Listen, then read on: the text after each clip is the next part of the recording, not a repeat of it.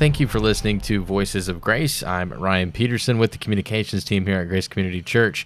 Um, if you're new to our podcast, uh, I have conversations with followers of Jesus who are on mission in sharing the good news of Jesus Christ and just being God's hands and feet, loving neighbors near and far. Today, today I'm joined by Eloise Ghrist. Eloise is the executive director of the Children's Park of Tyler. Uh, her family has been at Grace for several years, and you can see them Sunday mornings at our old Jacksonville campus. Eloise, thank you so much for taking the time to talk with me today. Yeah, thank you for having me. I'm really uh, eager to have this conversation um, because you and I had talked on Sunday morning, and mm. I didn't even realize a lot of the significance of the children's park, and we, we will get to that. Um, first, let's talk about your personal journey okay. uh, to knowing the Lord, um, where you grew up. You did not grow up in Texas, no. Um, and how you came to know the Lord. Yeah, so I grew up in Pennsylvania, uh, first 20, 21 years of my life. Um, I became a I asked the, Jesus into my heart when I was in elementary school with my church that my mom would take me to.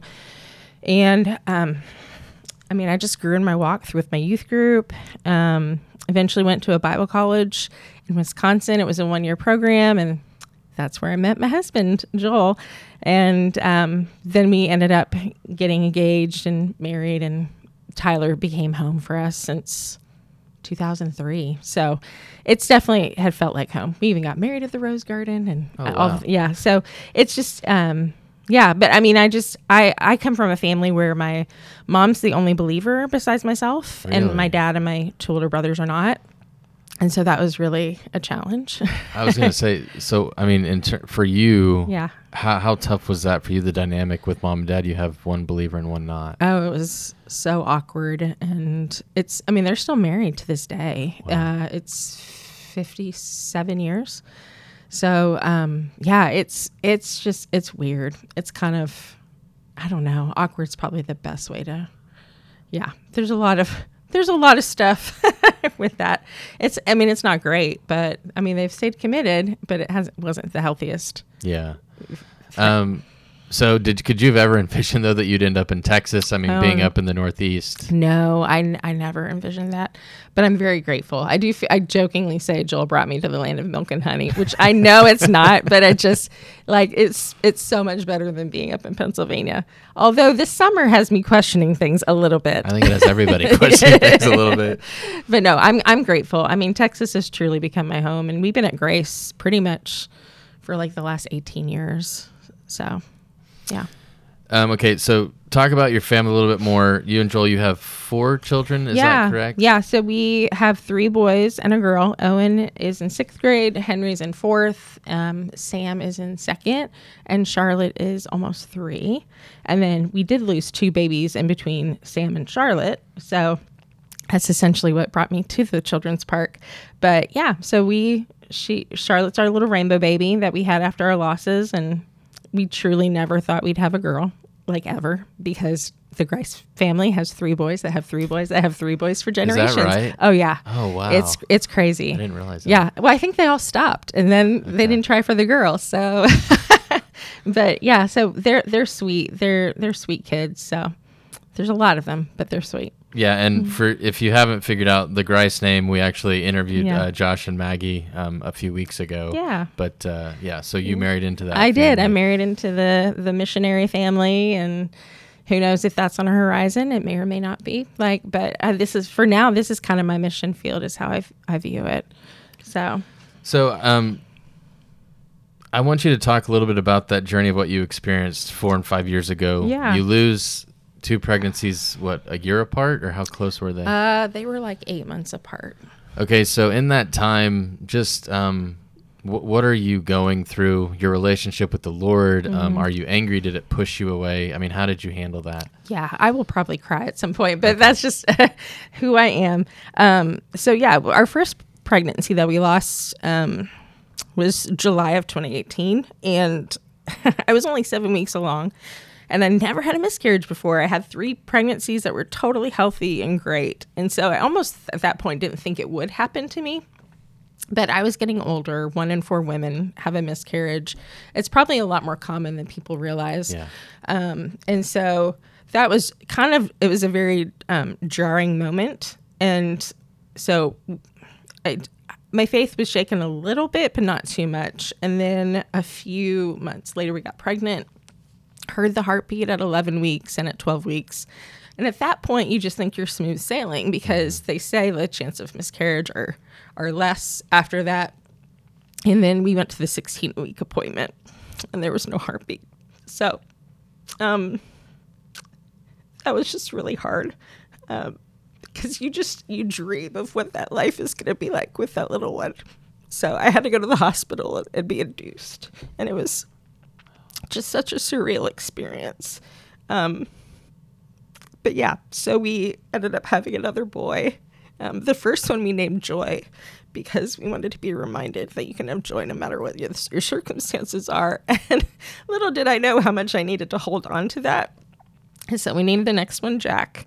Um, and so that, that was that was really hard. That's the one that kind of really um, it was just it was a really hard loss.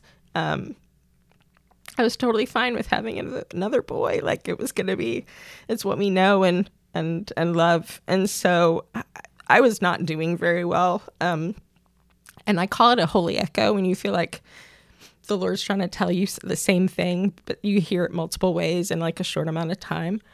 And so I had several people within like the first two months after we lost Jack um, tell me about Glory Babies. And so it's a, it's a support group that Jennifer Carson, the founder of the Children, Children's Park, started. And it's been around for over 20 years. And um, so when I th- by the time the third person told me about that, I was like, okay, maybe I need to check this out. So um, I went and I was just I didn't know what to expect. And I just walked in, and the room was just packed with the, the kindest people you would ever meet. And so I could resonate with everybody's story in some yeah. way. Um, and Jennifer was so kind and loving. So, anyways, for that whole year. And what year was that? That was 2019, okay. March 2019. I um I just I wasn't doing well. I had a hard time praying and singing out loud. Mm-hmm. And it wasn't until my Henry was six at the time, and he said um, he was really struggling to sleep um, in his own room. He was having nightmares, so he came into our room like several times one night. And so finally, I was like half awake, and um, I said, Henry, just repeat after me this like this little prayer, and it was something like, "Dear Jesus, help me have good sleep tonight," or something. And so the next morning he wakes me up and um, and he's so excited and he looks at me with his precious little face and he says, "Mama, I had a good sleep because of your prayer." And I was like, "Oh my goodness, like there's such a good reminder like it's okay for me to pray again, you know?" Cuz I just, you know, you feel betrayed and um like what did I do wrong? Like you just have all of these you have a lot of conflicting emotions um, because it happened to your body. And so, you know, so clearly I must have done something wrong, is what it feels like. And so, um, but it was, it was definitely a faith journey for sure to come to terms with, um, that God was going to use it for something bigger. Mm-hmm. And I never would have suspected that I would get to be the one that leads this organization four or five years later. I never envisioned that. Um, but I continue to go to like Glory Babies, um, which is for anybody who's lost a child under the age of one or pregnancy. And I would go off and on, especially when anniversaries were approaching. And um, Jennifer, the founder, and she would facilitate the group, became a sweet mentor of mine. And just, we became really good friends. And so through all of that, it was just it was neat to see how God I can look back now and I can see how God was orchestrating and preparing my heart for everything. And I'm very pro counseling, and so I would go to counseling. I'd go to the support groups. Um, yeah, it was it was it, it was a journey for sure. You mentioned um, the when you first went to Glory Babies. Um, are there? I'm curious. I mean, are we talking a large number of women um, I guess that are coming to this or well there were men too oh, so like too. Okay. we do have some couples that come okay um, but it's mostly women okay um, so that particular meeting probably had 12 12 or so people okay Um, and it just depends on the month. Some meetings we might have one or two, and some meetings we have more. So, wh- what did that do to you though to see other people? Because look, when when a, a friend wants to love you and be Mm-hmm. there, look, it's all good intentions. But if you haven't been through the same thing, Yeah. um, but to have people there that could relate that had been suffering the same kind of pain, Mm-hmm. um, how much did that help you? Oh, it was so helpful, especially to see the people that were a lot further along. Oh, okay, yeah, it's not and we, we never like want people to like dwell and hold on to it Right. like our whole mission is to help people process and find purpose in their in their grief that's a huge part of what we do and there's we call it wound care so like when you come to the support groups you're you're cleaning out that wound so you can heal like beautifully. So you can move forward in a healthy way. Um, and it, it's we're just it's just nice to know you're not alone because you feel crazy when it's when you're going through any grief. You have so many different emotions. It's nice to know you're not alone. In that you're not crazy. It's a normal part of the process. And it's nice to see people that are further ahead so we can give them like we can give them hope. Like there will come a point like you if you keep showing up and doing the work you will it's like this invisible bridge that you'll just be in like a better place. And you can see god's hand in all the things all the details. So. So where how do you think um you had talked about the prayer with your son, but at what point did you kind of start seeing even the change in your own heart now coming back to seeking God yeah. through that? um that's a good question. I think we continued to go to church through all of that. Um we got pregnant almost a year later with charlotte and that was a huge like faith building opportunity because it was literally we found out we were pregnant with her right before the world shut down in 2020 So did you did you have a lot of anxiety throughout that entire Oh, pregnancy, I'm assuming? so much fear and anxiety. So i was i was almost anti-covid. I know it's a real thing. I just was almost anti-covid because i could not think about being fearful about anything else. Yeah. and so um that was one of the hardest things i've ever had to do. And yeah so we would get uh, x-ray or ultrasounds with her all the time because of my age and um, because of having two miscarriages. And so but joel was never allowed to come with me.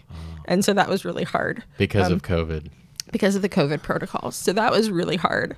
And I just I just had a, a group of friends that really like prayed over our whole pregnancy. um and I just as much as they could, you know, we couldn't get together with anybody, but yeah, that was a really hard time. And I just I just had to I just had to lean into him, sing worship songs over and over again. Like and yeah, it was just that was a really hard time for everybody, but for me that was so hard. Like and so yeah, having a rainbow baby is not um it's not an easy thing. There's a lot of PTSD that can be with that. So, but Jennifer Carson, our founder, she saw me right before my 16 week appointment with Charlotte. And she said, How are you doing? And I was like, I'm not doing well.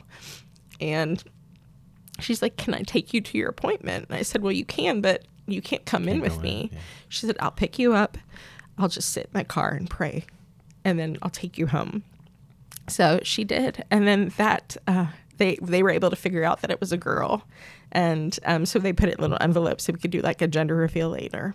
Um, with her family and like our next door neighbors and and it was just it was a really sweet time and we were just shocked that it was a girl um, and yeah and she's the best thing we never knew we needed so but but yeah so it was just it was a constant like having to remind myself of all the ways that God has fulfilled his promises. And my favorite life verse has had to come up numerous times over the years and just remind me. Um, it's Habakkuk 1 5, which is like the most random book of the Bible, it feels like. But I I studied it with Lisa Johnson years ago I, with through Grace. And it's um I love it because Habakkuk is this prophet who can see bad things are happening and he questions God. God doesn't like smite him or anything. And just God says in verse 5 observe, wonder, be amazed, for I'm doing something in your days. You would not believe it if you were told. And I've had to, like, I've had to cling to that so many times. Man, so this is a good verse. Yeah. And so this is, I mean, I clung to that verse for the last several years. and it's it's quite amazing how he's redeemed so much. Um, so tell me then how that led to you being the executive director, and then can you also so talk about that? And then Yeah. I don't think people even really understand what the park Yeah. is or the significance of it. So how does that all tie in? Yeah, so I just kept going to Glory Babies um, off and on through the last few years. Um, Jennifer and I became um, some just sweet friends together. Um, just doing different book studies and whatnot over the, the years. Um, she asked me to MC our Christmas in the Park event that we do every December. So I did that. That night, she asked me to jump on the board. And so I did in January of 22. And then a few months later, she was like, Hey, I've been doing this for like 20 years. I'm ready to like give it up to somebody. Would you be interested in t- getting off the board and working in the park in some capacity? And I was like, and it, the irony is, it's totally a God thing. Two weeks before, Joel was like, Hey, Charlotte's going to go to Mother's Day out in the fall. You should consider getting a part time job. I was like, Oh, sure. So I didn't do anything with that just yet. And then Jennifer comes and says, Oh, it's a flexible part time job and it's a place I love. And sure, like that sounds great. And then every week following, um, up until the May board meeting of 2022, she's every week the job description got bigger and bigger. And every week I was like, okay, I think I can do that. Sure. Okay. And then, like, okay, God knows I need baby steps so bad. Like, I need baby steps, like, truly, truly. Um, and so then, right before the board meeting, her and the board president, Pauletta, were like, we actually want there just to be one ED because there was talk about having two, like co, whatever. And she's like, we want there to be one and we want it to be you. And I was like, oh my gosh, are you going to ask me to be the mayor next? Like, what is happening? Um, and so uh, I was like, okay. And so I didn't go to that board meeting so the board could all discuss it. And they, they voted me in. So last August of 22 is when I officially started. Um, and so me and my team have done it for, I have two coworkers. We're all part time, and uh, one runs our operations, the other one runs all of our programs and services. And um, we've been together for a year, and so it's been it's been neat. So um, just getting to do this with them. They're both widows, and so one is my age, and one is a, a little bit older, and they met through Grief Share, and I didn't know they met through Grief wow. Share and um, it's just been so neat seeing God in all the details. And so they already knew each other real well, and it's just been a really sweet team. And so even though they haven't lost children, they understand what grief is like, Yeah. and they understand the importance of support groups, and we we just see the value in it. So so yeah, so that's how I've become the ED. And then you were asking about like a lot of people are like, "Oh, I didn't realize the park needed a staff," or Yeah. what do you cut the grass?" And I'm like, "No, I don't cut the grass." So um, I legitimately have had that question. Um, so we have it's kind of an interesting partnership we have with the city of Tyler. So before Jennifer and everybody um, raised the funds to build the park back in 2004, um, they asked the city if we build this place, will you accept it as a gift and take liability and maintenance from okay. like and take care of it? And so the city of Tyler agreed. And so we have a great sweet partnership with the Parks and Rec department. And we as a nonprofit own there's a little red brick home on the property called Allison's House. And that's been in our possession since about 2015 and that's where we do all of our support groups we do all of our operations out of there it's less than a thousand square feet but little house with a lot of love um, it's the biggest blessing in the tiniest house but we tr- truly do everything out of there um, we have several support groups that depending on when you've lost your child as far as their age. We have a new group we started last September called Rainbow Babies because I wished when I was pregnant with Charlotte, I had people that understood what it was like to be pregnant with a rainbow baby. Um, and so we just had two families that have been with us since last fall just have their rainbow babies, and they have been coming from like Eustace, Ben Wheeler. We have families that come from Jacksonville, ARP. Like they're all surrounding Tyler that will come and just it's a sweet community and family that we've built and there's husbands that come with our some of our wives Um, and so it's just it's been really neat. But we have another group called Common Ground for the two ladies that lead that are Carol and Pat, and both lost their daughters to car accidents. Um, one was college age, and the other was like upper twenties. And they just love on people who have lost children over the age of one. It's a different conversation Right. than my losses. Yeah. And um, so there are there are people from that come from all over just to join their group. I think they had about twelve or so last month, and so um, Carol and Pat, they're just the most precious people, and they're like we would never have asked for this, but we were so honored to sit with people in their grief, and so those are like kind of the main support groups that we do, um, just to love on people. Can you talk about the actual physical park a little Yeah. bit? Um, what it what it's meant to you? I mean, Yeah. if you and if you've never been to the park, um, it's what it's on uh, Broad North Broadway. What, where would you guys? Go? In Dobbs, uh, it's the old women's building that United Way is at, or Hogg Middle School. Okay. right, where Hogg yes, Middle right. Yeah, Mhm. past that. Um, but it's a very tranquil Yeah. place. Can you, if for Yeah. people that haven't been there, can you just kind of describe what it is? Yeah, it's just a sacred sanctuary. Um, we get the question sometimes if people or, or children are buried there, and nobody. It's not a cemetery. Um, nobody's been buried there. There's a bunch of sidewalk stones that are engraved, and I would say about seventy-five percent of the names are children that have passed. Not all. We say it's a place to celebrate all children, but especially to remember the ones that have gone too soon.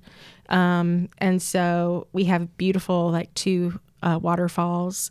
Um, like the biggest one is probably the scariest place for your kids to play, but they're safe. Nobody nobody gets hurt usually, um, but that's where kids always go to. We have critters that are painted. Those are actually going to be repainted soon. Um, an artist who owns a gallery, a biblical art gallery downtown, Aaron Hines, is going to paint those for us for free, like volunteer his time, which is really we're so grateful. Um, so it's just a very it's all about like kind of natural play. We don't have gym like playground equipment or anything like that. It's just a really peaceful place. Um, and so people can donate um, money to get an engraved sidewalk stone. There are remembrance trees as well around the park that people can also donate to get a plaque in honor of like a child or somebody who was associated with children. Um, they can do that. We actually have plans. Um, we're in the very beginning stages of, of expanding the park. We were given some land that is right by the park that we can um, add because we're running out of room for stones and okay. whatnot. And so we would love to be able to expand that. That's probably in the next few years, but um, that would be our phase three. So yeah, so we just it's a it's just a very sweet place. Um, my children, I kind of we were paying like off all, six of our kids' names for like a year. I, I jokingly say it was on layaway, um, and so I would donate a little bit each month towards getting their their names engraved. And so here's a cool like God wink about that is uh, earlier this year, I, we were done paying for them, and I told Megan, our program manager, "Hey, can you get my six kids' names like on the list?"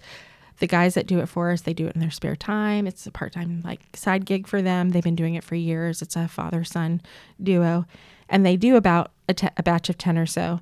Well, I knew that we were coming up soon on them getting ready to do the batch, and I was in my mind, I was wondering if it would be around the anniversary of when we lost Jack and I told Megan, "Can you let them know to contact me when they do it because I want to be there and see it happen." Literally, go to church. So March fifth through seventh is when we say the anniversary is for us, and March fifth is a Sunday. This this past March fifth, go to church. I get a text at twelve o'clock saying, "Hey, we're going to be there in an hour to engrave the sidewalk stones." Literally on the anniversary of me losing Jack. and it was just the sweetest thing just to see their names meant something like their life meant something even though it was short so yeah it's just it's just a really powerful sweet sanctuary. It's very peaceful. Um even with kids just running around all over the place there's just something about it. So yeah.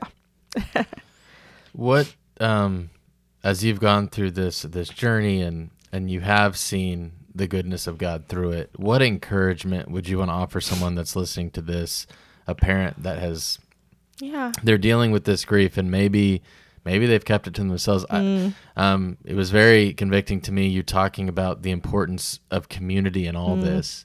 Um, and not having to go through it by yourself. But what Yeah. encouragement would you give someone dealing with this loss?